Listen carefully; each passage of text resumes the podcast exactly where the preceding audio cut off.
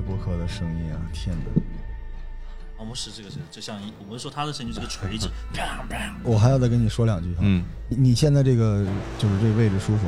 我还可以这样，哇，这声音太好了吧！是吧？装备好，应该说是你装备。他这个声音录出来跟四十二的是，跟四十二似的，四十二算好，声音比较好，四十二在这里边算是好声音。听感还特别好，是吗？嗯我这么说，他他算他算什么声音的，就是感觉 CV 圈儿有 CV 圈儿是吧？我们这边就是属于声音比较厚重比，较厚重而且有层次。我是烟酒嗓，啊，就是我是普通的粗嗓子里面有泡儿，就是有颗粒，就是那带颗粒的那个、嗯那个那个那你平时喝抽烟喝酒吗？不抽烟不。那你为什么有烟酒嗓我从小是个民谣歌手，啊？就是就就我以为必须黑嗓。也行。但是我可是黑到一半就吐了。哦，然后，所以猫牧师你是两三层，嗯然后你是声音频率段极高，高频的嗓子。对，因为我是唱 J-pop 的人，你你你看你看，你看 开路了啊，不带不带这么闹。嗯，呃，待会儿怎么介绍合适啊？呃，我就腾讯战队俱乐部的创始人和现任会长卡兹亚。我没什么头衔啊你，得想一个，以后得常用。哇，嗯，为什么叫猫牧师啊？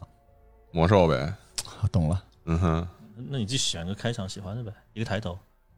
想想啊，算了，不急不急。确。确确实也没什么，你看你们都录了那么多期节目了，没什么人开始啊，嗯，我们就硬来了，就各种桌游老玩家呗，可以。他，你看，你猫牧师就是招牌。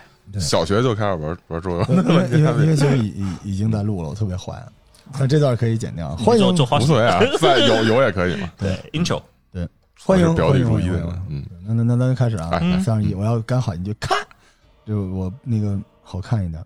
很难劝解掉我，是混沌，没事儿，自由战士。自由战士？没关系，没关系。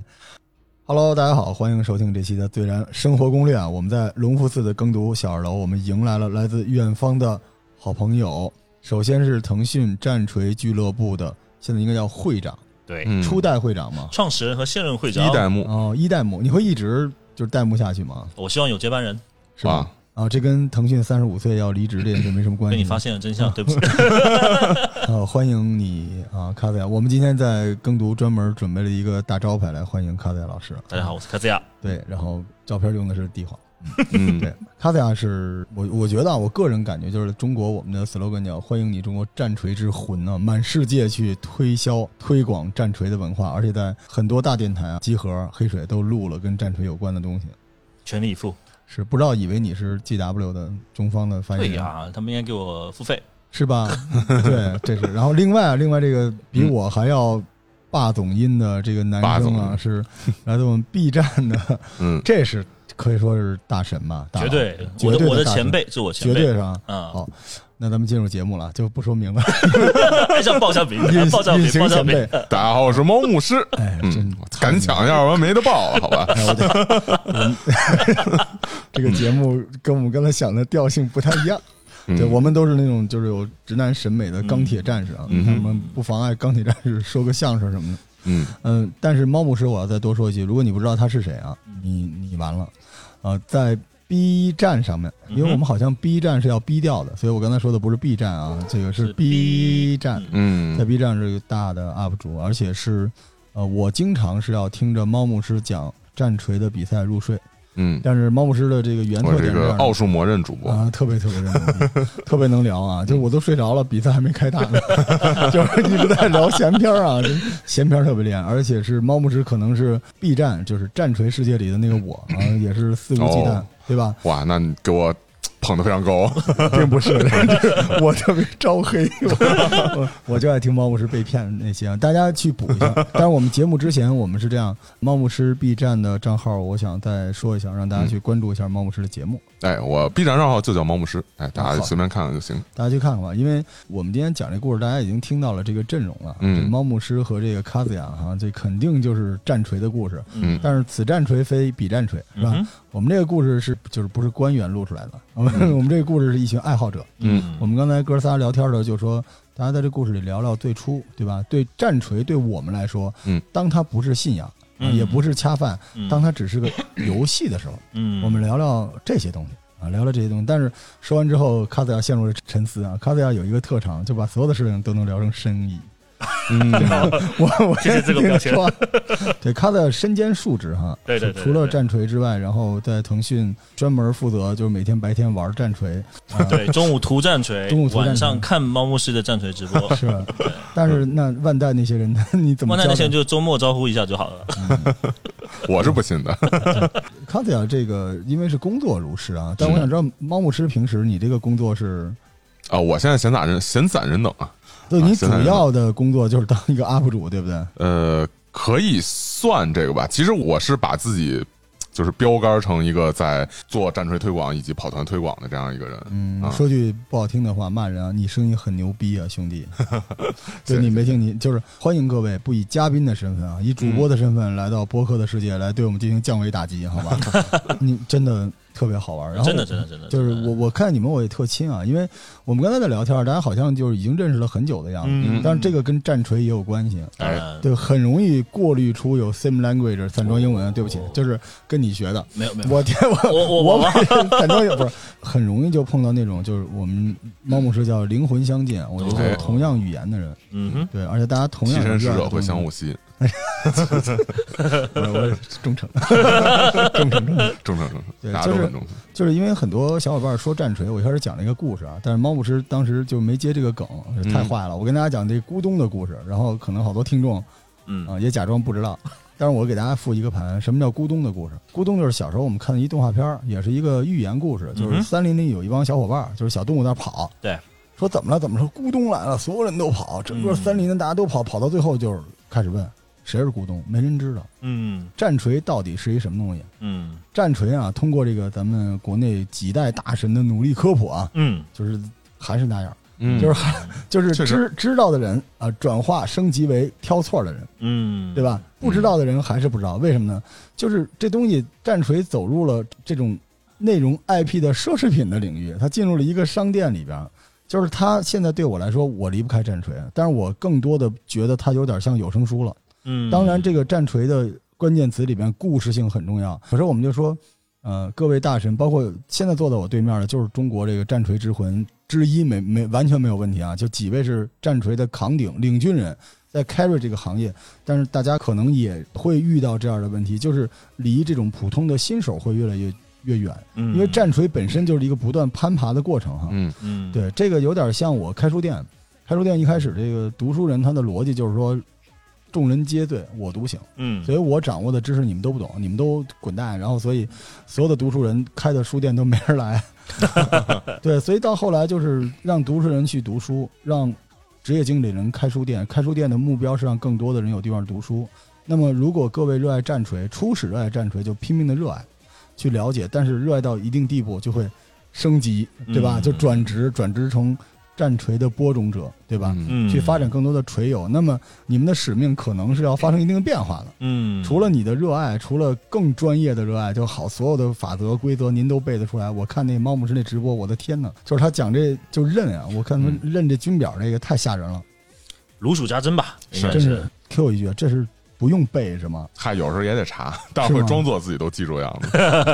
不 战锤东西太多太多，就是不不可能全都记住。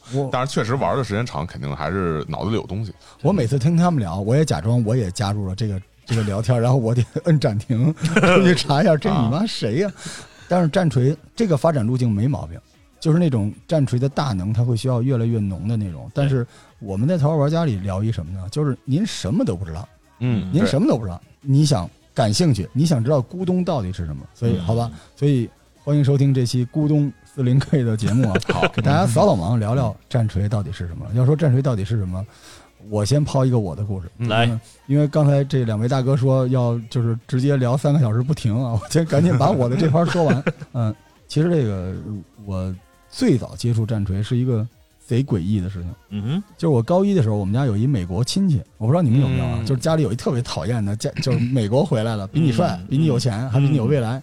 我有一表哥嗯来北京找我玩，我高一的时候我有一特长，就是我不知道您，我不能跟猫牧师聊这事儿，他没听说过咕咚，咱俩聊。对我们一个时代的，我你玩过抢，手棋吧？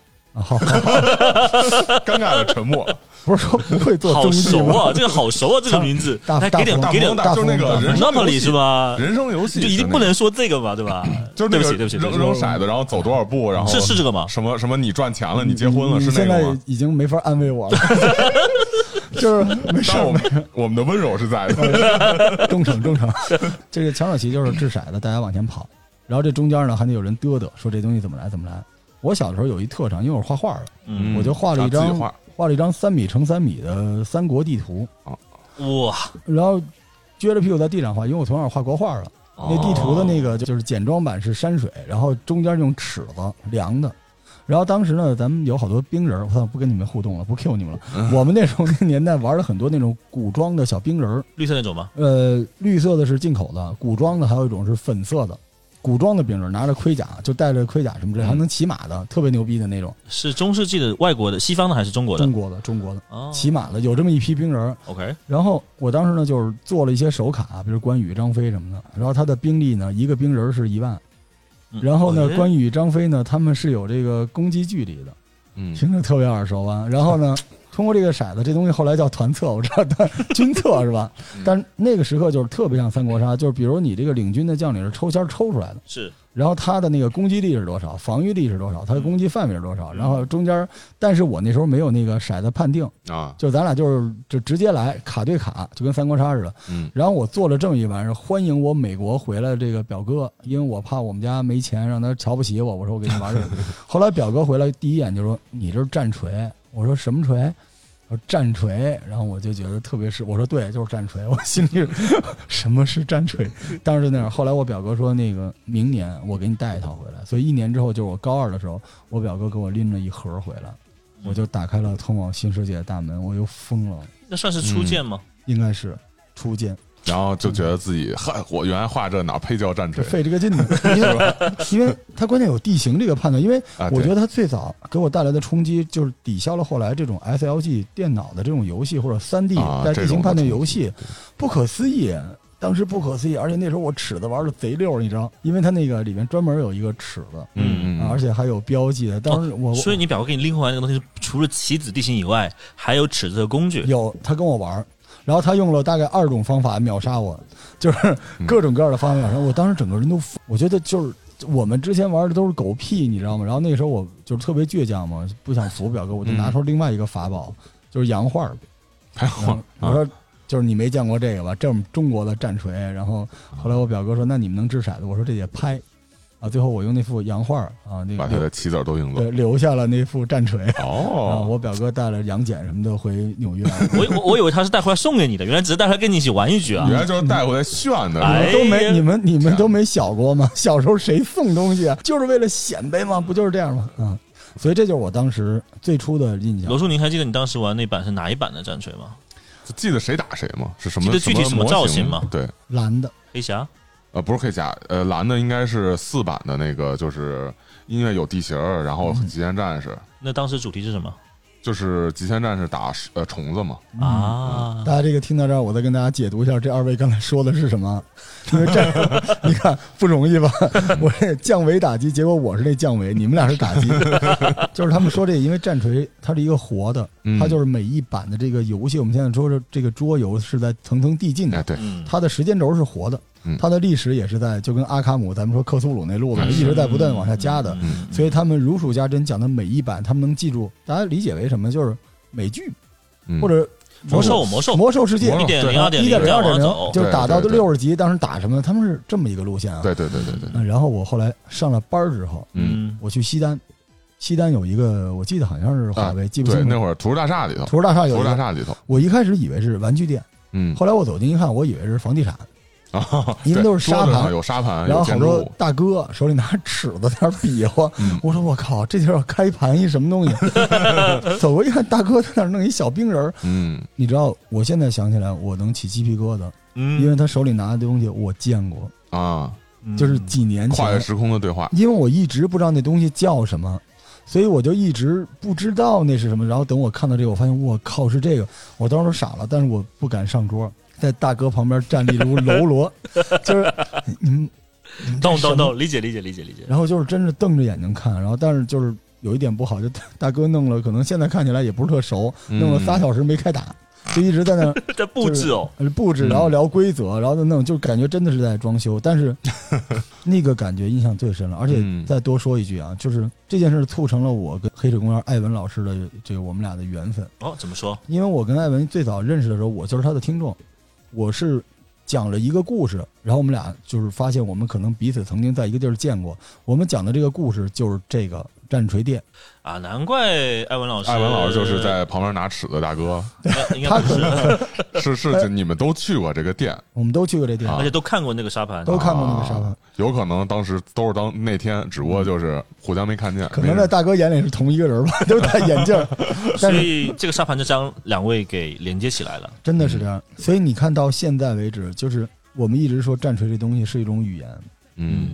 他把一些人就连接起来了。因为如果我当时跟艾文老师说一个串儿，嗯是，吧？是不是说一个饮料，说一根冰棍儿，嗯它感觉完全不一样。战锤是什么东西？就是它是一个完整的一块，就是钢筋铁骨的一个故事在那儿，嗯甚至它那故事我觉得是有重量，是一固体。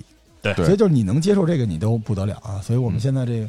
我这趴结束了啊，剩下三个小时交给二位啊，就是我 我得下班，我要听听直播了，因为我在说我提点问题，是吧？所以我们今天就说，我们今天是要提一些小问题给这些小白，哎，就是此时此刻啊，在话筒那边也站立如楼罗，知道集合的战锤最牛逼，但是不知道从哪儿听起的小伙伴们，嗯，告诉你，让大佬来告诉你啊，不是那种野生战锤主播啊，大佬来告诉你这个战锤到底是什么，嗯，到底是什么呢？如果谈到战锤，其实以前我们可能也没有一开始从这个角度剖析过。嗯，我就今天机会难得，我们要从零开始，嗯这是我们的目的。所以说战锤，我们是从它名字开始，对吧？嗯。那战锤 Warhammer 这个翻译过来就真的是字面意思，嗯。战战锤，对，当然你也可以叫它榔头。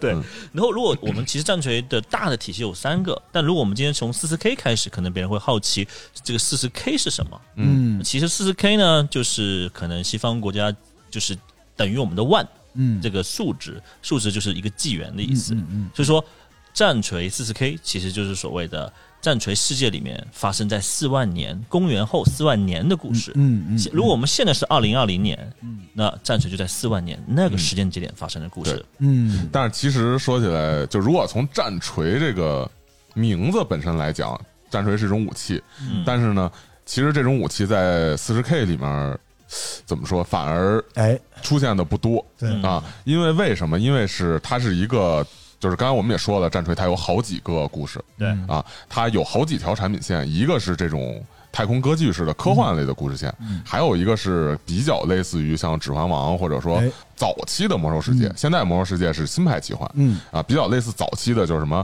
六十年代、四十年代、嗯。那个四十级、六十级时代的那种魔兽世界那种故事。战锤最开始是由这种老的故事线开始的，就是这家公司开始先做的是这个老的这个魔幻的这个故事线，奇幻，奇幻的故事线嗯啊。呃，在这个故事线里面，确实有一个叫战锤的武器是。整个那个世界里头，可以说是最强大的一个神兵利器，几乎就是说谁拿着它都可以。当然，也是主要出现在对抗这种邪恶势力的这种故事里面、嗯啊。其实有点像那些日式的那种圣剑啊，或者像我们比较耳熟能详中国的一个叫轩辕剑，呃，有点对对对对，神器，神器。因为当时西方的文化体系，就这个对抗恶魔的，有很多是北欧神话的底子，嗯，对。所以基本就是正义手续方、圣骑，对吧？嗯最后都是一大锤子嘛，对对对对对，都是这种东西，嗯。所以也符合当时这个这种桌游游戏的发展，对吧？对，那个年代肯定还是像这种我们叫玄幻也好，嗯，叫这种过去有点魔幻魔幻、嗯奇幻也好以这个为主。对，因为最开始他就是做战旗的这个公司，做战锤这个公司啊，它最开始其实叫 Games Workshop 嘛，GW 我们叫，它最开始是代理《龙与地下城》的公司，嗯就它最开始实际上是一个出这种地图板和周边的公司嗯，啊。然后《龙与地下城》我们知道它是从这个就是魔界是过来的，是，然后他又是做这个《龙与地下城》周边的，后来他。积累了经验吧，算是，然后出了自己有自己故事、自己 IP 的这个东西，是这样一个战过程。战旗就一直是一脉相承的，很多这种大的 IP 都有自己的战旗的这么一块周边吧，当时。嗯。呃，这里还是不要混淆一个概念哈，嗯。就是战锤系的这种强对抗的一 v 一、二 v 二、三 v 三，在一场桌面上对垒的这种游戏，我们称之为战棋。但刚才像猫博士提及的《龙与地下城》，其实更像是一种 TRPG，对。桌面 RPG 这种跑团的，嗯嗯嗯。只是说战旗这个大的框架，嗯。它是早于 TRPG 的。但战锤这个 IP 是晚于《龙与地下城》的，嗯。因为刚开始刚才呃毛博士提的 Games Workshop 游戏工坊啊这家公司，它是早期等于是呃 D N D 啊说错就是那个《龙与地下城》嗯。它这家公司的一个呃供应商，嗯，就是棋子供应商。嗯是因为那个时候其实玩桌面游戏，你除了规则书，除了场景，你还需要借助一些小的道具。嗯那小的道具呢，可能就是以棋子为单位的人物、角色、怪物。而这个时候，可能呃，Games Workshop 它刚成立也没有多多久，嗯它更多是帮《龙与地下城》去制作这些棋子，嗯这也是它一个呃刚开始的一个成长期。它也是借助不断不断帮助呃《龙与地下城》，我们后面简称 D N D 哈，然后做到了棋子，然后也锻造了、积累了他铸模模就是制造模型的那种精度和经验。嗯甚至是他学到了其中的一些精华。对，因为当时在这个跑团的这种《龙与地下城》的时候，大家可能玩的过程中可能有一些新的需求，对比如棋子的手感、嗯棋子和棋子之间积累一个经验，对，战斗过程是什么样的。他最后这个战锤其实是从那里边把他一些精华也给提出来了，嗯。当然而且战锤它的比例尺就是嗯。它作为一个微缩模型、战争模型，它是有比例嘛？嗯。它的比例尺实际上是和《龙与地下城》的官方的比例是一样的，就是嗯。从那会儿它给《龙与地下城》做周边开始，到现在，其实它的在地图上的展现的这种比例都还没有太大的变化。你说这比例尺，我想起来前两天有一特火的视频，呃，就是说之前那个中央电视台曾经向小朋友们推荐过啊《战锤》这个节目，不可思议，当时我们看到都不可思议，好硬核！中央电视台里面有自己人嗯，然后是最神的是这个字幕，你知道那弹幕，B 站看的是吧？对我都笑晕过去了。那个弹幕说：“呃，战锤这款游戏需要沙盘、冰人、骰子和尺子。”然后底下说：“我爸只给我买了尺子。”我现在成为了一个一个数学家，笑死我了。但是对它这个尺子这一块，其实还我觉得是早期来说是非常非常硬核的。嗯，这个他到现在都是英尺的对，这要用种比例，尺子量。对嗯，他用的不是我们的厘米，而是用那个我们说的一寸一寸。嗯，对，就这东西也不走格。呃，对，所以它本来地图上，当然有些小游戏可能是有格子的，嗯但传统的大游戏还是要靠尺子去量，因为这里面其实暗藏很多玄机的。嗯，因为其实战锤是是讲究人与人在桌面互动、是社交这个东西，尺子多与少、量的长与短，以及看这个尺子的角度和你的视野。其实也是为玩家之间提供一个交互的可能性。当然，这个规则层面我们留到后面讲哈。嗯就回到我们这个它的发源的原点，那它诶帮就 D N D 龙与地下城做了很久的游戏之后，那渐渐渐渐觉得说，哎，我们为什么不做套有拥有自己文化体系、神话体系、IP 体系的一个规则呢？是，加上这家公司它是英国公司，大家知道英国公司跟美国公司的这个属性和特性还是相差蛮远的。没错，而且英国公司英国人嘛，对吧？很喜欢在固有的这个框架、嗯，规则里面进行一个我们说的可能通俗点军事推演，就好像你小时候玩的军棋一样，嗯或者是讲的一种战争模拟。所以说，比较起自由度非常广阔的。桌面跑，我们叫桌面 RPG，后面可能在中国我们叫跑团游戏，嗯它更倾向于说来一个棋子对战，这也慢慢慢慢形成了说，应该说战锤的雏形，也开始慢慢慢慢往里面添加规则。但无可厚非的是，确实过程中它吸收了非常多桌面 RPG 的要素。嗯嗯，但是早期这种战棋的玩家，他可不是游戏玩家，他是军事爱好者呀。呃，那看怎么定义游戏了。嗯嗯对吧？如果说我们在桌面打个麻将、打个扑克都算是游戏化，那他依旧是属于游戏玩家，只是说他可能这批玩家的知识体系的构成有非常强烈对于军事的爱好，而且未必是现代军事，可能是古代的那种方阵、那种罗马战争时期、拿破仑战争时期的那种推演。这个是他特别特别呃热爱的。这里面其实谈到了可能在编剧里面经常会大家喜闻乐见的一个可能性，就是 what if 的剧情。如果世界和历史有拐点，嗯我该怎么判断这件事情？对不对？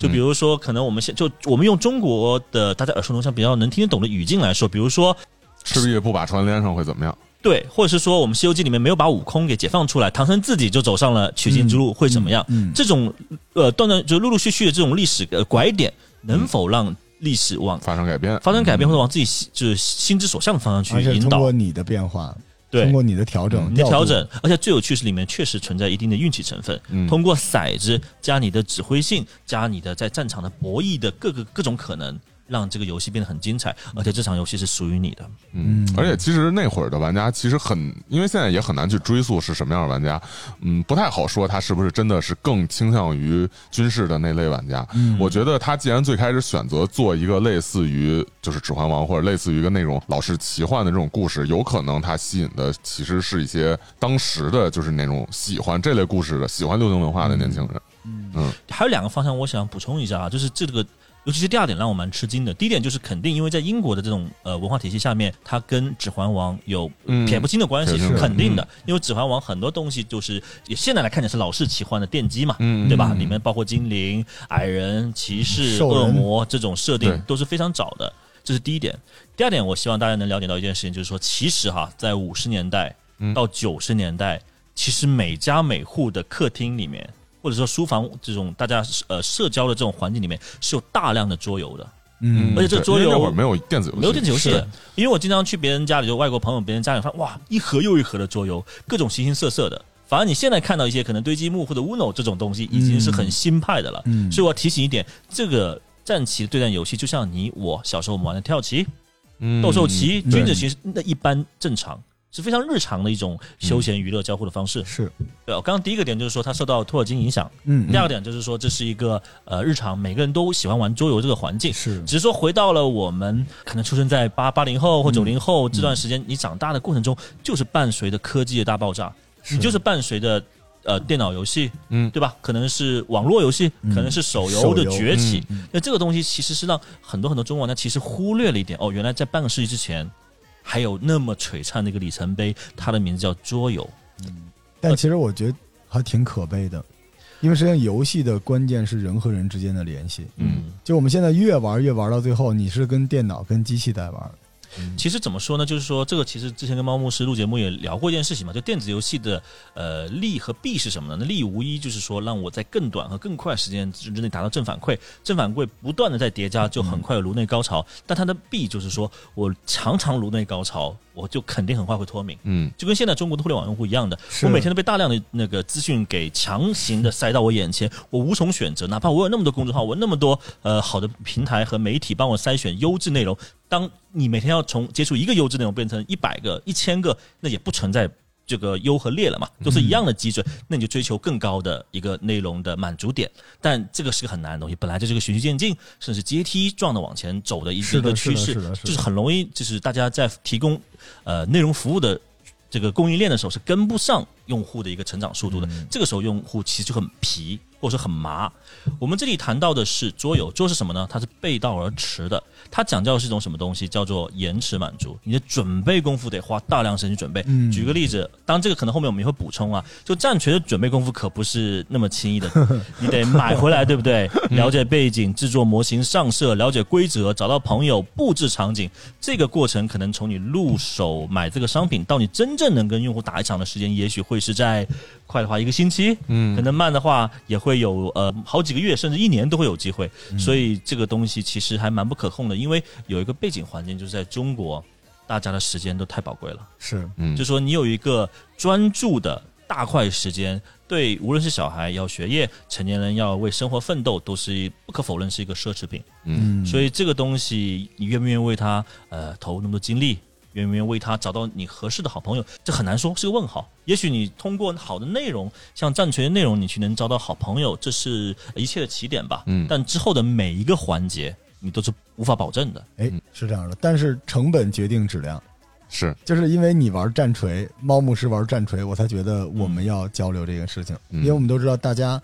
啊，把时间我们说了，刚才消耗大量的时间精力嗯才能玩的东西，你依然选择去接触这个东西，那你嗯投入了大量的精力，那一定是热爱了，对，嗯对吧？因为很多东西不管节目好坏，因为过去我们是有标准，但是现在随着审美的崩塌，那我评价好坏就是你投入的大小。对对这个事情如果能占你更多的精力，那你想必是热爱的了，对吧？嗯当然，所以我们今天为什么要聊这个战锤的东西，就是因为它其实作为咕咚来说，实际上它的整个这个圈子里面，他的地位、江湖的地位、他的影响力是非常非常高的我们刚才说到了，他是可能是要向《指环王》里面去取经，嗯拿回一些《指环王》的基础设定。《指环王》本身也是比较开放的，对。但是从他这儿拿设定的人可就多了去了，是吧？至至少暴雪的同学们嗯有话说啊。暴雪嗯当时好像我记得是想让他们给版权，嗯，但是不给。哎，你这个他是指是谁？是指这是指环王还是指战锤？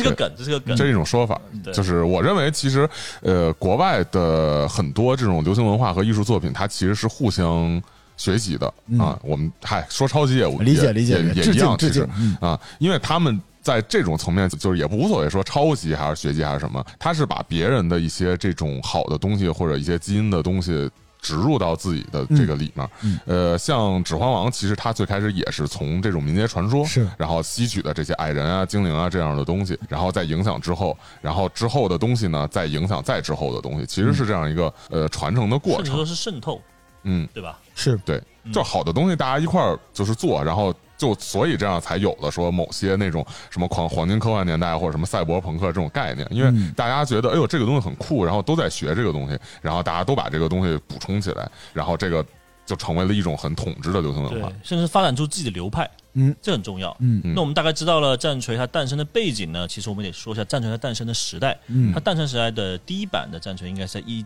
呃一九七78八年，对，就七十年代末。但那个时候其实并没有我们刚才谈到四十 K，嗯，那个时候的战锤是中古战锤。对，就是奇幻的那种风格对，就是比较像《指环王》或者说当年流行的、嗯。更流行的《中文加成》嗯。它也比较好转型嘛，因为本来就是做这种奇幻模型的嘛，是。奇幻配件的嘛，它直接从这边转成转型过来就可以了。然后直到后来是一九多少年的时候，四十 K 其实八七年，八七年所以它中间大概有个八九年的时间一直在做奇幻类的一个战锤。嗯但这个那个时候的奇幻战锤和现在奇幻战锤不是同一个东西。对嗯对，它那个时候就是应该叫中古战锤，中古战锤对中古战锤。那个时候其实它的底盘哈，就棋子底盘都是方正型，一个正方形，一个正方形嗯。它也可能不是说以一个英雄或者一个角色去面，就是互相单挑或者二 v 二、三 v 三，它真的是一个方阵嗯，加另一个方阵去进军、去调配、去进行战斗。摆起来特别好看。对，它特别像那个过去那些，比方说一些电影，或者说一些这种文艺作品里面那种绅士，然后玩的那种。呃，一些西人儿，然后部署在一个沙盘上，嗯或者像那种就是电影里面有的一个沙盘，然后双方将领推演，有点更更像那种，模拟的是那种。这个其实大家应该不陌生，去看《权力游戏》里面太多这种哎沙盘推演了，是就几乎是一模一样。是只是说，呃，影视里面可能是一个比较大的一个旗子，或者是一个人马，而在这个游戏里面就变成一个立体的，嗯可能是多面的嗯一个。呃，像刚刚当猫博士提到嘛，它的材料是锡，嗯是种金属，所以早期棋子还蛮重的。都是，金属棋子，对，质感非常哎，质感非常好。嗯，后来就现在都变成塑料的了。当然这有很多原因了很多，过程很多很多过程和故事，但可能无可厚非的还是这个成本的控制吧，因为金属的这个棋子确实贵，嗯。还有就是说它开模的成本大。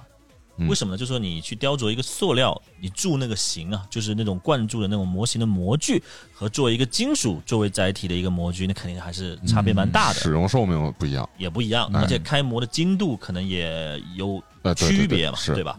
那随着时间往后推移呢，就是说，其实呃，奇幻类的这种娱乐方式也容易疲审美疲劳，因为当时全球的这种故事背景嗯，对，都遇到遇到了一个疲软，直到因为八十年代也是黄金那种嗯。科幻电影上升的年代嘛，那个时候就是数举不胜数，比如说《星球大战》不说，那可能嗯已经拍到了、呃第六部，可能都拍完了，嗯。星际迷航，星际迷航》，然后这里很厉害哈，罗斯说到了这个重点。事实上，《星球大战：星际迷航》和《战锤》一直被认为是西方国家三个科幻题材的一个三巨头。嗯。甚至你都可以再往前一步，说这三个作品是太空歌剧的三巨头。是。嗯因为这三个作品是充满的非常浓郁的浪漫主义色彩。是。嗯。对，那呃，我这也接着说，因为我真的很喜欢四十 K。到了一九八七年，也是跟我我出生那一年哈，就是这一年，他想出一个试试看的一个小样，或者说试试看的一个小尝试，所以他在出了一版名为《行商浪人》行商浪人 Rock Trader 这样的一个小尝试，嗯而它的初衷也非常简单嘛，一是那个时候其实已经军事竞赛了好多年了，嗯第二就是对奇幻题材非常疲软。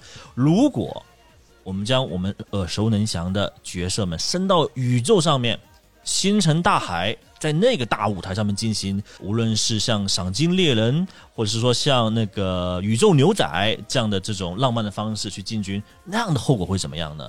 所以正是这个小样行商浪人，本来可能是个资料片或者是嗯 DLC，、打开了完全战锤崭新的一页。对，《行商浪人》其实更像是当年国外的这些家庭在客厅放的一小盒这种桌游游戏，但是它其实也非常怎么说偷工减料，或者说像我们刚才说的，从别的东西说借鉴它的东西，它是从自己的作品中借鉴，就是说直接把这些奇幻的东西变成科幻的东西，嗯，这是战锤到现在为止也保留的一个特色，特别有意思。就是你在战锤四零 K 这个科幻的背景里面，你会看到它里面有兽人，嗯，然后会看到它里面有精灵，但是它是太空化的精灵啊，可能兽人是穿着太空的装甲，然后开着这种 Mad Max 那样的车辆，然后精灵他拿着枪跟你去对射，它不是弓箭手那种特别优雅的这种感觉，而是拿着枪特别优雅的去跟你射击，等于可能也许当年他是把。就是为了省事儿，把一些设定直接套一个太空的皮，然后就上上来了。但是反而成为了他现在有的和其他的这些科幻所不一样的一个特色。有可能是有点无心插柳了，因为那个时代需要这个东西，因为整个战锤的成长也能看到当时市场的需求的变化。嗯，没错，对啊，对，就后面肯定很多分析嘛，都说可能这是一个必然的一个尝试，但结果也肯定会更趋于成功。然后另外想说的一点就是，那个时代的有《行商浪人》这个小游戏和我们现在认知的战锤四 K 其实不是同一个游戏，设定和这种故事背景都差距比较巨大。嗯而且画风也 差距比较大。当年第一版的时候，它那个战锤的那个人设哈，就是我们现在说的概念图，还是挺滑稽的。嗯，对，可能会穿穿着这种呃五彩斑斓、像小丑一样的装备，在套上那种呃太空服或者那种宇宙战甲上宇宙，加上呃《行商浪人》本来就是一个小游戏，嗯，它并不具备那种双方对垒的那种强对抗性的规则和要素。嗯，那后后面反正也陆陆续续嘛，但开了这篇之后，很多用户的反馈写信给到 GW 的总部，大家说哇。空前的高涨，就我只是人气，卖好呗，然后销售额也非常非常不错。于是这个时候，GW 才决定下定决心，我们要开一条新的产品线，就是我们刚才说的 Warhammer 40K，就是我们说的战锤四十 K。嗯四十 K，对。嗯，然后从那会儿开始，呃，再往后写的故事，其实是从一个黄金科幻那种上扬式的，就是全宇宙充满了人类可以探索的可能性，嗯然后充满了那种。就是探索到一个地方有很多的丰富的资源，这种探险精神或者黄金精神，从那个时候开始开始往下走，成为了这个战锤之后，这是战锤四零 K 之后的一个特点。因为当年所有的像《星球大战》啊星际迷航》，它其实还是一个怎么说更上扬式的一个科幻故事我。甚至真的觉得这两个作品是非常传承了，就是二三十年代就是阿瑟克拉克他们写的那种嗯科幻小说的那种风格。嗯只是说当年的呃媒介载体是是是小说是书是嗯纸质的东西，而他到了可能八十年，他用呃最新的媒体的方式，比如说影视。的呈那种更直接、直观的形式呈现给观众他们去看，而且当时也有一定的这种我们叫做电影魔术嘛，就以模型的方式去呈现太空飞船，呈现星球中的旅行，在那个年代对用户的打就是冲击吧是非常非常酷炫的，非常非常大的。然后呃，那自然而然嘛，刚才毛木写说到，西方文化本来就是彼此互相渗透、互相学习的，所以战神四 K 自然而然也是吸收了很多影视中的经典形象。举例来说，那个时候我们有个呃大家都耳熟能详的电影叫《终结者》（Terminator），、嗯所以当那个这个设定里面就一个种族，战锤四 K 这个种族长得非常非常像。终结者，嗯就它里面都是一些类似于它在在生活在太空，然后呢骨架都是那种金属制造的，然后眼睛也就闪着红光、绿光，拿着那种高斯的那种激光枪，然后这样行进来就是一种一种敌对势力。还就是更具特点的东西，就是说这个种族被就是打坏之后，然后他会在地上匍匐，然后慢慢把自己再拼回来。然后他甚至当年在规则里面有一条规则，就叫 “It will be back”。但是后来因为太 容易有版权问题或者怎么着，官方越来越重视，最后把这个改成别的名字，这是后话。嗯就是说明当时这个 "I will be back" 这句话就是一句梗，对是一句流行文化，大家都喜欢乐见面，都知道。那不止了，其实里面还有很很多很多，比如说，呃，到了后面哈，可能九十年代或甚至更晚，呃，战锤世界观里面有一个种族叫泰伦虫族，哎。那这个玩过《星际》的朋友就更加清楚它的出处和原点是什么了。嗯然后也会很像那种当年也有《星船伞兵》那个电影，哎啊，我们叫星河战将，对，星河战队嗯嗯，对它的设计风格什么的都会非常像。哎，但你说你要这么看，G W 当年是一个多么开明、灵活，而且会运营的公司啊！哈，对，嗯当年是的，他后来发生什么事儿了？就是他当年，你看他就像一个吞噬的巨兽，把所有的 IP、所有能吞的东西都吞到了战锤里边。他就像整个流行的就是科幻类的文化，甚至包括玄幻类的文化，它都给你融进去。嗯，就是像你刚才说的，这些绿皮它为什么能穿上盔甲，对吧？嗯人类为什么在太空？这些老鼠是怎么回事？其实就是把所有的童话，现在说、嗯我说童话原来有的搞，现在是太空科幻有没有的搞？童话加太空科幻有没有的搞？嗯，搞就是硬加起来，反而就混合出这么一个不同时代的产物，一直在进步啊。他当年他真的是流行文化的 carry 者，在前面啊。而且他是个非常懂得杂糅这种来自于不同世界观、不同文化、不同小说和神话故事里面的人。而且不仅如此哦，G.W 在当年还是非常非常擅长将他本土文化里面的一些应该说带有非常强的英伦文幽默的这种方式投射进去。比如说，他在设定当中，他的兽人其实完全影射的就是英国当时的那种酗酒的足球流氓。对，就是那喝了酒之后那种范儿，就是绿人里面那种哇哇哇大叫，然后相信我超能力就是说胡话的那种状态。因为我当时呃有机会见过这种情况，我我当时没有发现，我后面才后知后觉，就是我当时在酒吧打打工，然后每次下班的时候，其实就是一两点晚上，就是很多很多学生啊，很多酒鬼已经喝醉酒在路上晃来晃去，随地大小便，然后就乱乱砸酒瓶那种状态。我回过去想，哎，是好像就是英国人就那种那种幽默，将那种兽人的东西进行一一匹配，甚至将这种精神进行投射。嗯，真是各种各样的文化的杂糅，所以它出现了一种特别奇妙的属于战锤四零 K 的美学。对，就战锤四零 K，当然几版到现在变化还挺大的，但是是。单看它不等同于任何一个其他的 IP 下的这个美学系统。嗯，就就反正我印象最深的，你要说是战锤，它应该叫大锯齿剑，就是这个链条剑。啊，链锯链链锯剑。链锯剑，我太喜欢那个东西，那个太狠了。而且正常情况下，你就拿链锯剑，但是正常这个战锤里边的，就是一个一手链锯剑，嗯，另一手爆弹枪。爆弹枪，对，就它这个暴力美学太狠了，以至于可能就是玩完战锤，他你可能对女性角色的这个审美都会发生变化，是吧？就是是都是那样，都是方的，我太悍了。而且巾帼英雄，而且这个东西其实我认为跟他早期的那个画师有关系，嗯因为吉代表早期他请了一些非常硬核的画师，故意的将他的那种美术风格往下下潜下行的方式去走。因为战锤本身英国的产物嘛，你懂的，所以很多时候他是想将那种。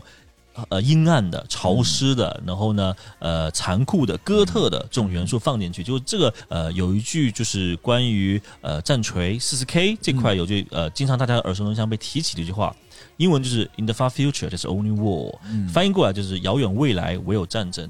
那这句话非常非常呃醒目的将战锤的世界观提了出来。就这一句话就能概括整个战锤世界观，尤其在早期的可能三版、四版、五版的时候，整个战锤就是这种呃，我们叫做世界终结者的世界终尽头的那种那种感觉，而且不是人类取胜，而是人类被大量的。反派，也不能说反派势力吧，因为在这里面也没有所谓正反正反两派，敌对势力包围，嗯海量的吞没，给大家一个比较有画面感的这个战场。可能你是呃星际战士，然后呢，你可能从有五十个人或者一百人的一个一个连队，你被海量的这个绿皮，我们就说兽人或者说呃虫族不断的包围围剿，然后这个圈子越缩越小，战到只有五十人、十人、五人，然后最后一个人。还是没有抵过这种很现实的浪潮，被你的敌对势力一手把你把你的头给碾爆，就感觉那个熄灭的火种，嗯，就在那一刻熄和不熄中间横跳或者说徘徊。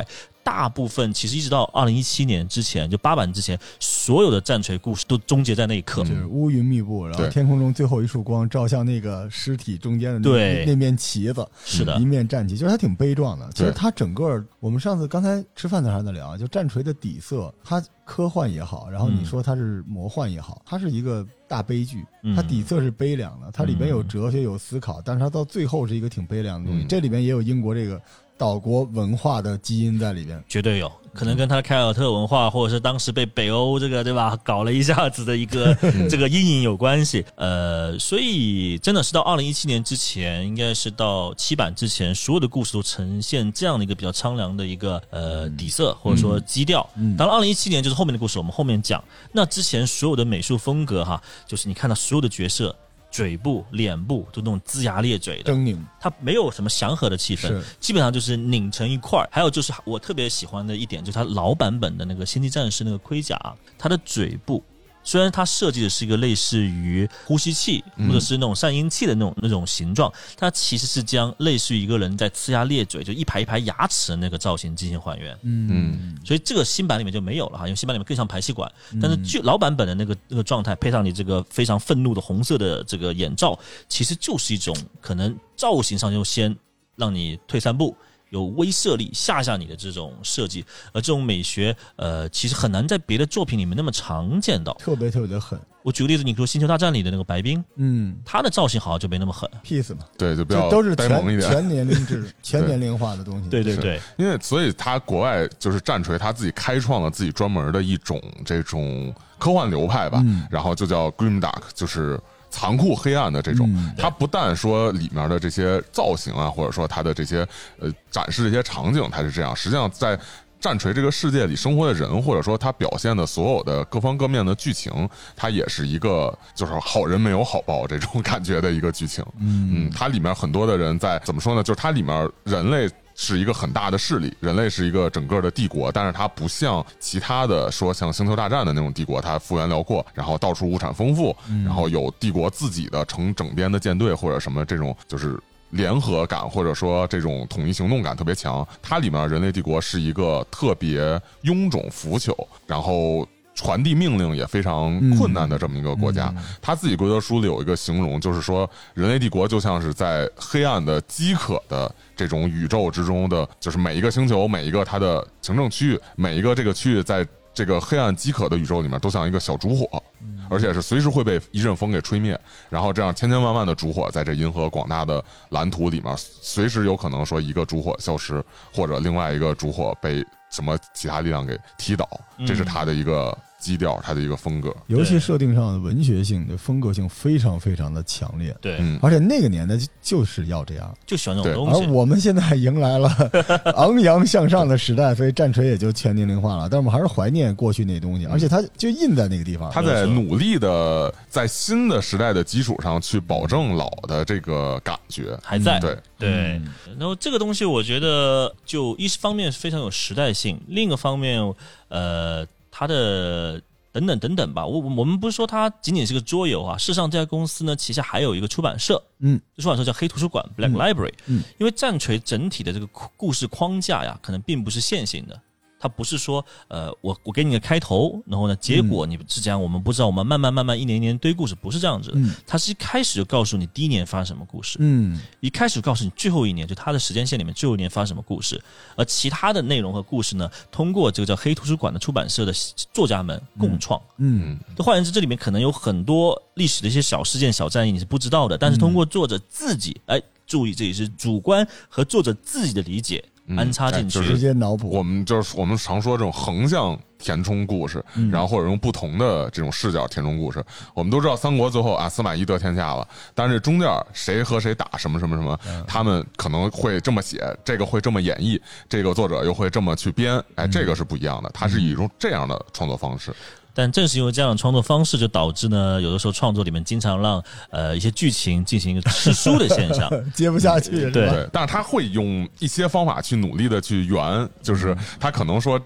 只是说两边人的视角不一样，对这个事情看的方式不一样，或者说因为这边势力看到了这个侧面，那个势力因为没有知道一些什么内容，所以他看不到这个侧面，然后通过这种方式强行各说各有理，强行各执己见。就刚才我说了一个吃书概念，我可能我不清楚大家是不是所有人都知道哈，就是把已经设定好的东西嗯吃回去把说说话再吞回去。那还有个让我觉得非常有趣的一个观点，就是战锤世界里面，它有的时候就像刚刚猫牧师说的，同一个大的历史事件，很有可能你是从完全不同的角度去认知这件事情的。对，嗯。因为他有些系列小说里面，比如说同一个故事，正方他写了一本，不是正方什么，就 A 方他写了一本书他 B 方又写了一本书，是从不同的视角，甚至多人视角看这个事件，得出结果是截然相反的。嗯，嗯，这就是一个其实非常辩证和博弈的角度来理理解那个历史故事，这里面留下了非常多的探讨空间。这是为什么这么多我们叫锤粉啊，嗯或者锤友们喜欢的环节，因为真的很多人就容易投射到 A 方或者 B 方，甚至 C 方里面去聊这个故事。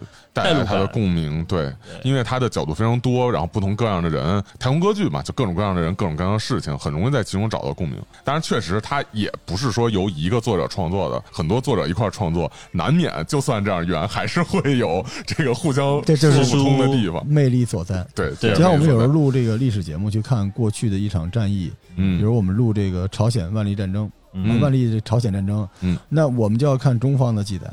再看朝方的记载，嗯。然后再看日方的记载，然后日方没有，但中方有官方记载，还有民间记载，嗯，还有这些家将啊这些记载，嗯。把这些东西融在一起，对。然后刚好你是其中的一个碎片，嗯，对？历史是一个什么东西呢？就是一个玻璃球，啪摔地上，每人找到一个碎片，都说这就是历史。嗯。但是作为听众来说，他最感兴趣就是你们每个人都把那一面都给我放在那儿，然后我选我喜欢的那一面，对。但是彼此之间能建立一个联系，这就最有意思了。嗯。对，而且就算是真的历史，就是现实的历史，它还有可能发现了什么新的考古的东是是是西在改。到现在，整个这个我们这波靠历史这个 这恰饭的人，就是每过一段日子就会发现一些新的点，然后大家再嗯绕回去，再把原来的书再啊吃一遍，再再弄一遍解。读一下看看。而且其嗯实这里边有一点，就是他让这个，当然让收听这个节目或者进入这个游戏的人有了门槛，嗯，但是也让他们有了学习更多知识的这个动力。这是就是有一种挖掘历史这种好玩的感觉在里面。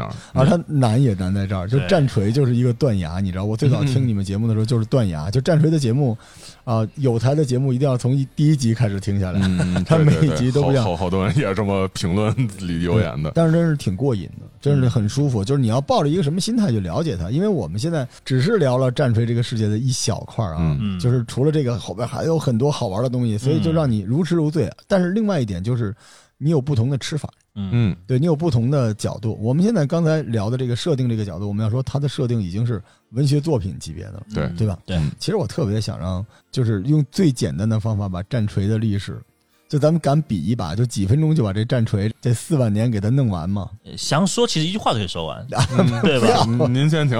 啊，我先来个一句话，好一句话呢有都很多逗号啊，不好意思，咱咱比这个，就比谁说的说短。好啊。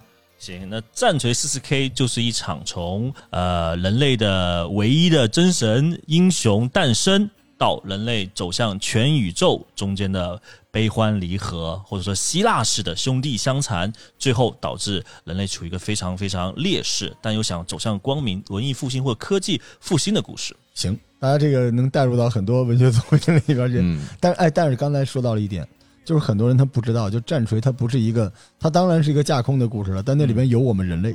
对对而且是我们从现在开始，为什么就是战锤这个中古和四零 K 有个区别啊？就是现在我们说四零 K 这个是是我们现在这个纪元往后的故事，对它是个预言，嗯这就挺有意。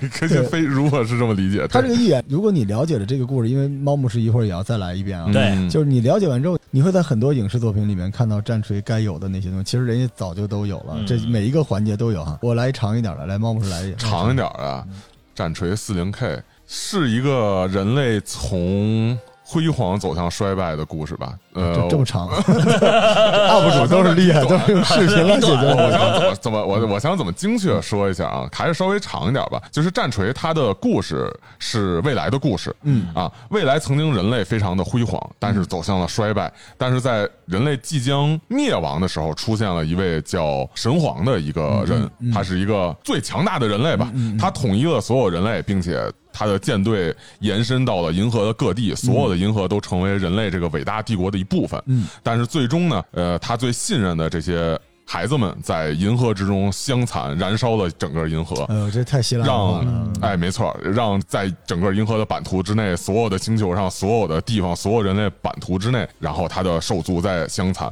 最终导致这个人类开始走向了，就是由于这场巨大的叛乱啊，导致人类最终走向衰落。到了现在的这个战锤的故事之中，人类是一个面临了各种外敌，同时也在想办法延续自己的一个故事。嗯，你看这个较长，呃，留下了很多后话啊。啊，对对，我就补充一小点啊，让大家体会一下战锤的魅力。就是我们刚才说，人类一开始就极其的牛逼啊，但是由盛转衰的这个转折点是可能跟机械叛乱有关，嗯就是 AI 造反了。你们听这个 耳熟吗？嗯，对吧？这个体系实在是太神奇了。但我我作为一个就是之前是初入战锤的人，我看到这一块我是有点儿吃惊，感觉被预言。对对对，嗯。我是觉得有，我就我就没想到，因为在我的世界里边，战锤我还是觉得它是一个魔幻，嗯。我不觉得穿着盔甲用枪开枪打人就不是魔幻了。嗯，对，就是，但是我看到了这一段，我觉得这一段好真实啊！嗯，我一直想不到我们的，因为我们的世界跟魔兽世界有什么关系嘛，对吧？对，对对对吧？嗯我们但是我们的世界跟战锤这个世界就是有那种息息相关的关联，这里面也是它的编辑部或者它在市场上嗯一直摸爬滚打，就它跟其他几个 IP 最大的区别是这样的。嗯对它里边你能看到不同的时代，它的文学、它的市场、它的商业、它的艺术一直在变化。对它不是从，就是它不是像其他那些作品是编出了一个世界，它是用现在世界的一些东西来形容未来的状况，嗯这是它的就是有意思的地点。然后以及很多人被这个方面所吸引，因为他能找到很多现实的地方的投影，而且你会觉得他说的可能会变成真的，然后从而会更觉得它有力量。就我一想有预言这个 AI 叛乱，我真是觉得太神奇了。就这个段落居然在战锤里边。而且很有趣，它 AI 叛乱并不是一个主线故事，对，哦它只是说是完全背景中的完全背景。中的，就是故事开始之前的黑历史，而且他故意不讲，嗯留了很大的空间。然后还有一点，我觉得比较有趣的一点是，它的预言性是建立在八十年代末，它整套视觉语言或者科技语言的一个基础之上，嗯去预言四万年后的故事。为什么呢？比如说，你去买它的一些模型，或者你看到游戏里面的一些呃 UI 的交互方式，嗯它的屏幕。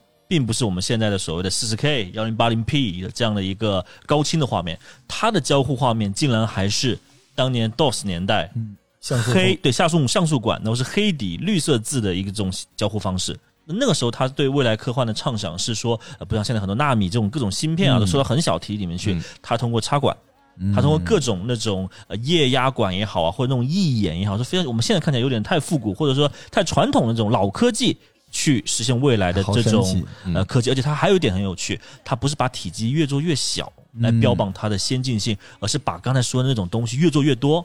比如说我在身上堆一个管子够不够？不够，是插五六个管子，以数量来表现它的强力。这就是英国，就是英国就来就是来就来这这套对吧？嗯做加法，对，嗯一直在做加法，就太横了。就这种东西，哎呀，你怎能不爱这种东西？这都不是自然而然赛博朋克，产生了一种美学。它往后都是蒸汽朋克了，已经，它整个都是那种大电锯啊，在那上面砍人，，对啊，这太神奇了。就是我们说的一种历史拐点的畅想嘛。嗯就其实这种在别的文艺作品里有非常多，比如说呃辐射，对吧？它有一种也也是一种那种对未来的一种拐点。嗯而我们所说的战锤四 K，它选择这条线，也在后面很长达几十年的历史，就是这生涯当中吧，也没有改变过，一直沿用这套设计语言，这也是另一种可以吸引大量死忠粉丝的原因之一吧。而且它还不断的在从新出现的科技里面去吸收它的嗯这个文化。就比方说，当然我们知道这个八几年没有什么纳米这个概念，然后在后来出现了纳米这个概念之后，他直接把这个概念抛给了我们之前说的那个终结者那个种族，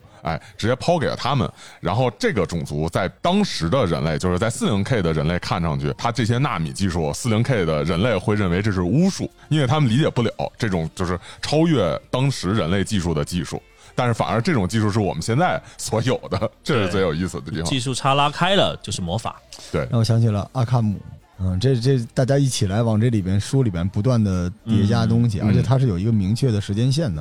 然后还有一点，我想特别指明一点，就是我们战争四十 K 的这个年代的人类的这种文明状态或者它的战斗力，其实不是最强的时候。嗯人类最强最强的时候是三十 K 的时候，嗯就在这个故事背景当中啊，嗯那个时候我们叫大远征嗯 （Great Crusade），你知道吧？呃其实理论上说是在背景中的那个 AI 判断之前是最强的，嗯那个是但那个只是背景。对，嗯已出现的就是叫四零 K 的故事之中，其实是三零 K 大远征我就起鸡皮疙瘩了，我太燃了，我我的天呐，那个就是你们就别录别的，就单录一个，就是真的，如果观众不明白，你可以想一个画面，就是人类所有的人类团结在一个这个嗯人类至高的这种王，或者说人类的神的神嗯神的这个旗帜之下，然后银河宣万国，就是对银河所有不服人类势力向所有发动发动攻击，然后银河以后就是人类的这种感觉。那我们这个帝皇在他已经收复了十八个子嗣当中，每人各司其职，以最强的实力，这些儿子我们叫基因原体哈，嗯有个名字，明白明白。然后征战真的银河的每一个角落，收复所有人类的这个故土，这简直就是真的是非常燃的一个一幕。这一段，嗯，是大概哪年他们这个出版社出的？哎，问得好。事实上呢，在一开始八十年末九十年代初，刚才我说的第一年和最后一年框架里面嗯有留这个，已经有有留这段哦，但当时只是只言片语，嗯，只说了几个段落。真正官方 GW 开始铺这段故事是二零零三年，哦，二零零三年就是他在之前是定下来他的就是汉室崩倒，然后这个司马懿掌权，嗯。只定下这个。就就这两句话。啊，，然后后来才开始填里头的内容。嗯，对。那明显这个大战争结束之后，正好这个英国就脱欧了。我觉得他他要他他那个大不列颠这个角度真圆的好，圆的好是，吧？就就放弃了嘛，就大国崛起失败了，对吧？就你想，这这不就是当年他可以可以，日不落帝国的荣光嘛，嗯，对吧？这个民族血液里边这种东西，有这种东西在。然后二零一三年那个时候，他出了一个新的小说系列，我们可能简称 H H 系列，就是所谓的 Horus 荷鲁斯或者 Heresy。那这个系列就叫做我们荷鲁斯大叛乱系列。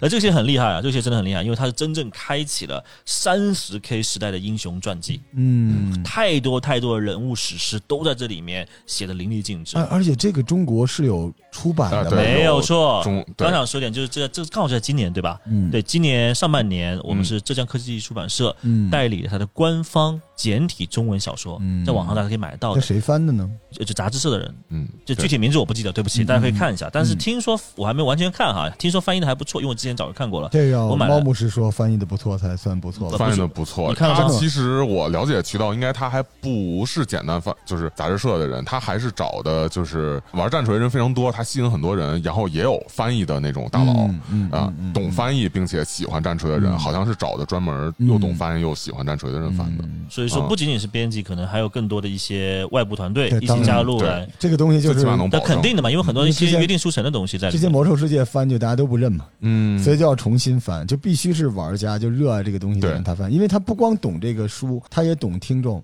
他知道大家想要什么东西。对，我是非常推荐大家去看这三本书。为什么？因为这整个刚才说的 H H 系列里面前三本小说，这三这三本小说在故事线上面是完全绑定在一起的。嗯虽然不是一个作者写的，嗯这个条故事线牛逼在什么？就是将呃我们刚才说的大远征的时候，到帝国为什么互相残杀，导致帝国的整个国运哈都走向没落或者衰亡，这里面是发生了非常非常多故事的，而且它是从零三年开始连载的吧，嗯也是个大的一个共创。到了今年为止，就光这条线已经出了五十七本小说，哦，而只是主线哦，它出了很多三四 K 其他的一些支线的故事，所以大家一定要去买这三本小说，我不用去推荐。来就行了哈。我们书店里面刚好就上了十几哦原来本。哦。是这样。对对对，不是我不是故意的。是一个啊，带货节目，不是打折打折，因为我确实 就是你知道，像这种类型的东西，它官方出版这件事情，就意味着在中国市场上它会有涟漪。嗯。对，但是你没发现这个多多少少还是滞后，嗯。就这东西都熟透了，然后你官方才开始出这个书，大家都是回过头来去看。嗯。这跟猎魔人很像啊，啊，是对吧？而嗯且这十几年前的东西，终于至少有嘛，有比总没有没有好。所以我据我所知，这不止三本，后面反正一一系列吧，官方还会汉化，接着做下去。所以如果大家想从三十 K 时代去了解战锤的故事背景，这三本小说绝对是你入坑的一个必备之选。嗯，而且不要错过三十 K，对，因为三十 K 是刚才我们所说有特别强烈的那种希腊古典式的人和自己命运抗争的这种悲剧存在，所以大转折特别好看对，三零 K 可能甚至比一些四零 K 的故事要呃好。应该说，在我俱乐部里面，大部分朋友们还是喜欢三十 K 多一点，因为是这样子啊，就四十 K 你看到可能更加是一个势力与势力、种族与种族的抗衡，但三十 K 的落脚点是人与人，对，而且它不是凡人，是超人对。，呃，而且关键是，呃，四十 K 其实它很多时候你面对的敌人没什么可聊的。嗯啊，不，你不是人类，你就要应该要就是黑暗森林法则嘛，就是我们就是互相要置之死地，没有谈话聊天或者心路挣扎的这种历程。但是三零 K 是所有的人都是手足兄弟，兄弟之间的残杀，这个里面的就是纠结的地方，然后一些感情博弈、政治博弈就太多了。嗯，这才精彩的地方嘛。对，精彩精彩对。所以这是我们刚才说到的战锤的呃故事性啊。如果你喜欢故事，嗯你，就从这儿入坑啊。当然，这个现在你们已经录了很多这个战锤的这个系列的节目了吧？呃，我们应该只录了四十 K 为主的节目，三十 K 是没有碰它的。嗯这个节目大家之前如果感兴趣，可以在集合听到啊，嗯在集合直接搜索呃搜索卡斯亚就可以了，对吧啊，？不其实我真的不是主角，我是我是晚辈，应该搜索猫猫牧呃师就，搜索战神四零 K 吧，对就战约 40K 是所有的主播的这个都能有再。次 Q 一下啊，嗯这个要听猫牧师，但是他今天 还是比较甜美的哈，他在那个甜美还行。晚间的节目里不是这样的，慢慢就有了慢慢晚间节目你们想听可以去都可以非常甜美，对，去 B 我是一个甜美的主播。我我刚才跟那个田牧师已经说好了，田牧师经常会来《头号玩家》玩哈嗯，，因为主要是是离录制地方特别近哎，好羡慕隔壁啊嗯北京就是有生活。如果你们想玩的话，你们想这个更深切的了解战锤，也可以在群里面去，我们给大家报报名。因为嗯猫牧师他也在一个大俱乐部里边，嗯大家一起玩起来啊！因为现在大家都呃玩着玩着是那么回事儿，对吧？我们头号玩家的宗旨就是要不玩玩就玩出个意思。哎，嗯，对，而且尤其在北京的朋友应该很便利，因为北京还有俱乐部，你们也可以去俱乐部找猫牧师。嗯那如果你在上海就更便利了，上海关店就好多了。那深圳其实有关店，如果喜欢的可以去关店咨询一下。为什么北京没有关店呢对？的，为什么北京没有猫猫师？为什么被这？因为因为虽然哦虽然问我是吧，但是虽然就是我是编外人员，但是确实知道这个事情。北京哦其实是有计划哦开关店的，但是就是受今年这个疫情影响，只能说官方意思是说延期，因为正好在今年之前有一个呃亚洲地区的这个它的怎么说主主事儿的这个人的一个职位变动，然后等于疫情发生了，那个人被困在日本了啊。哦，，天亮了，结果就也没法来国内去做一些其他工作，国内的很多的这种呃开设俱乐部啊等等情况也因为疫情延期了，嗯。只能说会有这个计划，希望以后会能继续有吧。对，因为我们今天不能把这个全都给大家聊完啊，但是我们这后边还会有。嗯那但是我们今天还想再聊一句，我们刚才说这俱乐部是什么意思？因为我们只聊了战锤的一个切面儿。哎，是是是，我你战锤可不是一个切面儿，战锤是一个球啊，这嗯很多地方都能进入啊。所以我们现在再聊聊跟对战有关的东西。哦，嗯对，这个才是狠的，就是这个太神奇了，这个事件太神奇了。就是你要听完这个故事，然后你的冲动是什么？你要加入这件事情。嗯，这个时刻你要换一种方式，就是你需要跟人对战，但对战之前有一个先决条件，对吧？啊，你要建造自己的部队。对，你要有四万英镑，嗯，对，四零四零 K 笑他笑他四。零 K 的逻辑是这个哎啊，这个其实我们刚才也说到说这个投入的情况，其实现在四零 K 就是战锤的投入没有那么贵，非常便宜，嗯远比我们想的要便宜。其实大部分四五百块钱，然后你就能拥有一支比较小规模军队，就可以去跟别人对战了。嗯，再打那分儿小的还可以对打分小的其实可以出，虽然现在最近那个价格稍微提了一点点啊，但是嗯其实你可以粗略的认为，呃，一块钱等于一分嗯这样的一个、嗯一个一个一个结构吧。嗯呃，就分值什么概念？我说你要玩，就我就有点像你心里的人口嘛。对吧？就是我对垒双方肯定是要在公平的一个环境下，比如说嗯你一千分的军备，我一千的军备，我们才能进行一个对打。对，然后它不同的单位会有不同的分值，比方说你一个小兵五分，嗯一个坦克二百分，嗯啊，可能什么更厉害的东西更贵。嗯这样的话，你一千分你就拿这个分去买这些嗯，哎，你看看你想很多小兵还是很多坦克工，资帽，对硬工资帽。嗯哎，但这可就有意思了，嗯这里面当然你也可以炫富哈，这个 你可以搞到一些特别神奇的模具在这里边，但是实际上它对战略的要求就非常高。嗯，对对，一旦进入这个领域里边，我说实话，战锤真的不是靠扔骰子决定的游戏，嗯，它这个兵种相克，对吧？你的那个经验，然后你的套路嗯，但是骰子只是让它有一些意外更有意思。但这个就特别好玩了，而且嗯。战锤有那么多的兵种，那么多的攻击种族、攻击方式，这太神奇了。这个玩起来就有意思了。嗯，而且它有一点就是，这支部队是你的，嗯，对。嗯它不是一个账号，嗯对，对吧？它是而且它是看得见摸得着的一个东西，一个就是一个实物啊，我我真的是个模型，我真的有朋友是搂着他的这个连长睡觉的，没压坏吗要？盘他，就是觉得要盘他。而且这这支这个有点夸张了，这有点过了。这个这个部队的这个还能看出你手艺来，嗯，对对吧？一回头单弄一集教大家这涂装这件事情啊。但是这个焦老其实现在已经算是红海了吧？嗯很多人都在玩这个啊，对，涂装不算个什么手艺活了，可以说嗯这个也有光着的上，对吧？不涂装直接来有吗？有有有有，但会扣分对吧？啊，会呃扣分吗？不是，粘是就是现在个官方的比赛要求是说，如果你涂装符合他的要求啊，但是它是一个很低的要求啊，嗯符合要求你会加十分，但是你不符合不会扣分。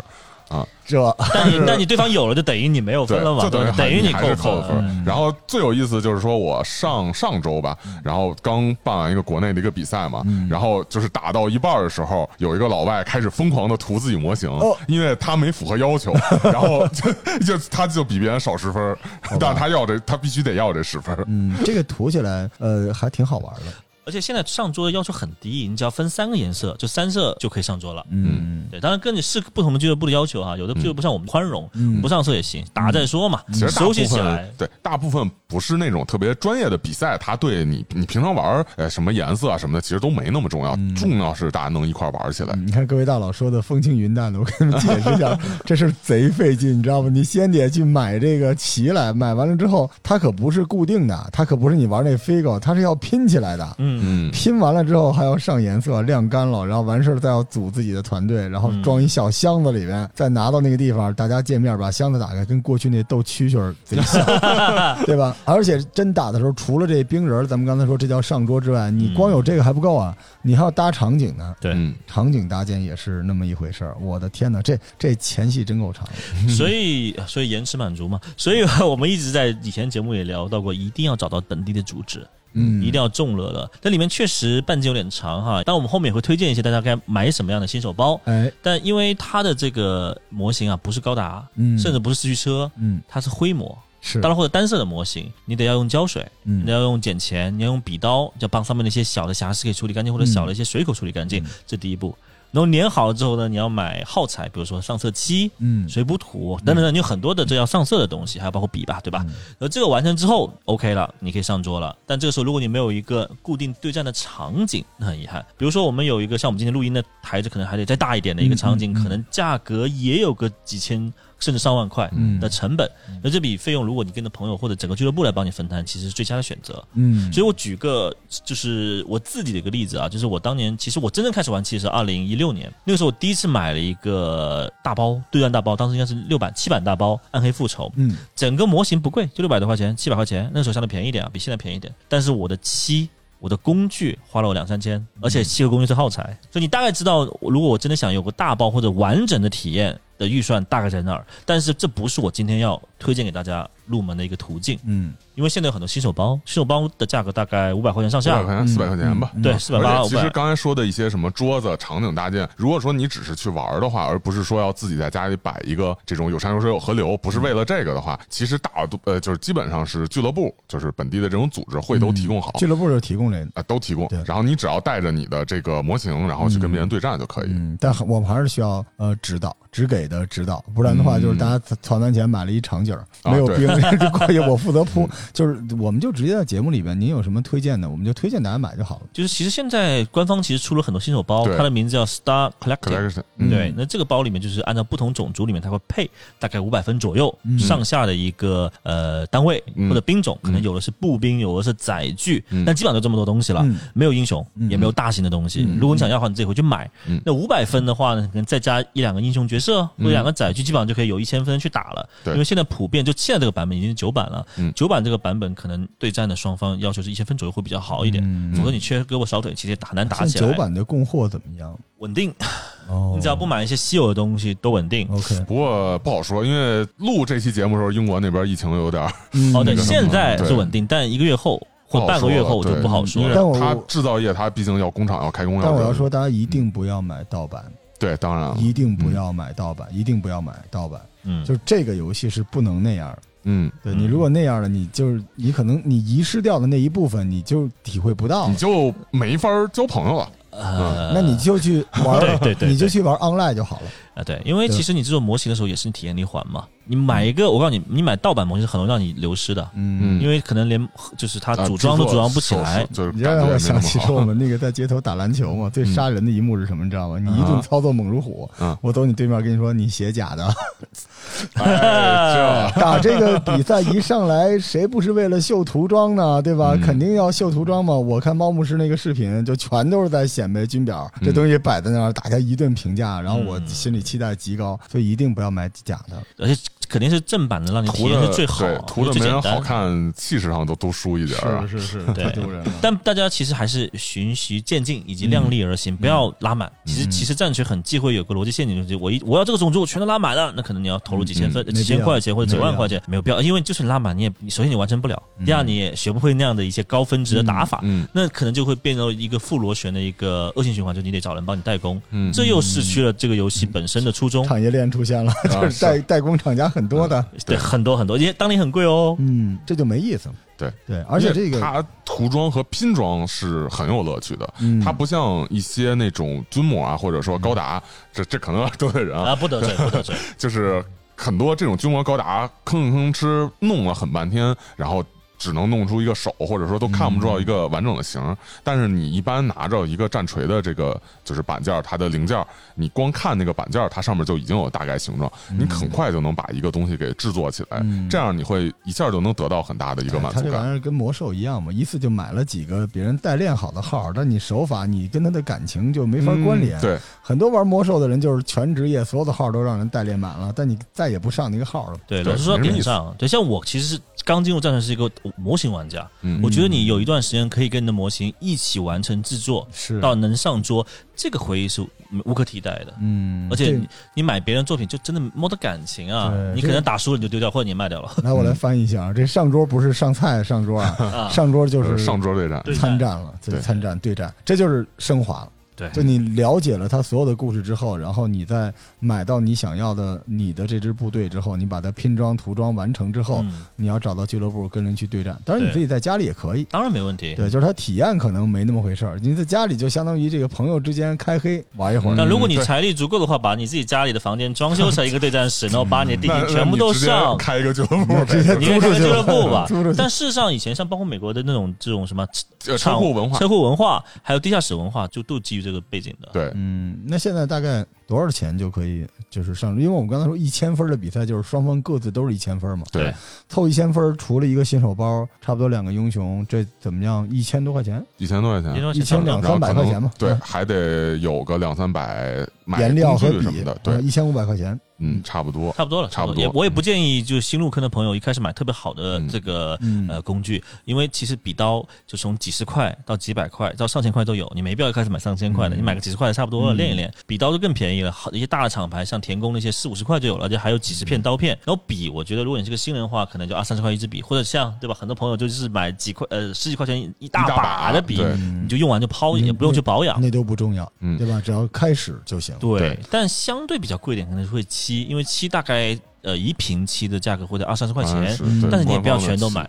因为网上其实包括很多俱乐部都会有呃比较精准的一个色表，就说你这个种族只要买这十就瓶七只要这就够了，颜色就那加起来。差不多也有两三百块钱。嗯北京带货时间，就北京有什么俱乐部，我们推荐一下。来来，北京，那我肯定推荐我自己的俱乐部，那必须的，必须的。来来来北京奇玩俱乐部啊，什么十年老字号是吧嗯是是是？啊，确实开了，就是从战锤到国内，嗯然后这个老板就在玩这个嗯啊，然后一直到现在，其实他后来开店了，然后一直开到现在，可能也十一二年了哦，在那个呃朝外 SOHO SOHO 朝外朝外 SOHO SOHO C 座五层 C 座五层，你看我熟吧？嗯 非常熟啊。搜搜后，这大家想去，因为我们正好有一咖啡店在那底下哦，Coffee 哦 Holic，Coffee Holic，就是大家如果想去就去了，嗯因为其实他这个俱乐部门槛不是说门槛的问题，它非常的 nice。嗯，嗯，就是我今天做这个节目的原因是什么？就战锤的呃硬核节目很多，容易嗯让人觉得战锤很高冷，但其实战锤玩家，尤其是那些大神玩家都非常的 nice，对，他们非常 nice。你手里什么都没有，你就可以去这个俱乐部，嗯你去体验，去看看，看看那东西是不是适合你的。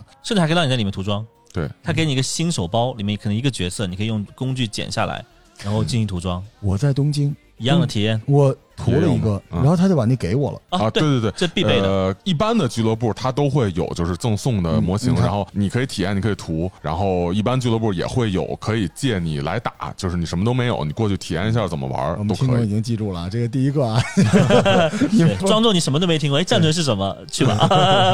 对，就是真的希望大家体会一下。其实我们不强行安利任何东西，嗯，我不安利，但我种草。嗯对你，你一定会喜欢上任何一个这东西。如果你刚好对这这种类型的这种太空科幻史诗的故事感兴趣，嗯，或者你对涂装啊、模型对吧，这胶老这这套东西感兴趣，还是你对对战感兴趣，你都应该去体会它。对嗯，罗叔刚才说的刚好就三个层级，就第一个层级你不用花太多钱，你可能买买小说、看看视频、看看故事就够了。如果你是个模型玩家，买模型、改造模型也很有乐趣。那最终如果你是个硬核的，其实也不是硬核，因为这个东西在国外就是一个很交互性的一个常规通俗的游戏就是桌，游就三国杀嘛，做三国杀嘛，对吧？是是是国外三国杀你要只要找到组织一起玩，了，从中你找到乐趣，嗯那就请保持这种嗜好，这很重要。嗯。嗯，我希望我们很快还有机会再迎来卡兹亚和嗯，猫牧师，就真的是欢迎你们啊！中国战锤之魂，我们再录节目，因为我想给大家看一场比赛，因为其实我们今天比赛还没开始，这个战锤的比赛太有魅力了。嗯嗯就是这个伟人说，与人斗，其乐无穷。嗯，就是人和人之间的对战，除了策略、运气之外，还有各种各样迷人的失误，嗯还有人各种奇怪的小心机判断。这个东西实在太好玩了。对，有多好玩？就是围一圈看别人打架的那种感觉，对对对，下注吧下注吧。超级幸福，嗯。超级幸福啊！对，所以最后我们想给二位一个机会，就是给我们的听众，呃，再来一个短暂的一句话，希望他加入战锤的世界。呃，我觉得是之前这个罗叔，我们之前聊天的时候说一个形容特别好，就说好像听众听战锤的，我之前其他一些故事，或者说在网上看到一些资料，好像是有很大的一个冰的山去隔了嗯这个不懂战锤的玩家给隔开了，但其实越过这个冰山之后，里面的内容非常温暖，而且很其实很容易可以越过去。嗯嗯，只看你有没有那颗心。嗯，非常好。来，好的那，我这边其实可能最大的一个遗憾或者心愿，当然也还在努力当中，就是关于战锤的本地化。事实上，我现在已经在努力在帮助那个嗯战锤官方去做一些本地化的操作，比如说，呃，可能未来有没有可能有真的有有声书，嗯，比如说，可能未来我们能不能把更多的规则更有效、更机智或更准确的嗯翻译出来，让零门槛、让零基础的用户也能看得懂战锤，无论是故事还是规则。嗯还有就是怎么让他们我们的用户更好的记住这些西方的英雄的名字、地点、历史事件。这个其实是我一直在尝试去努力做这件事情。嗯，怎么更加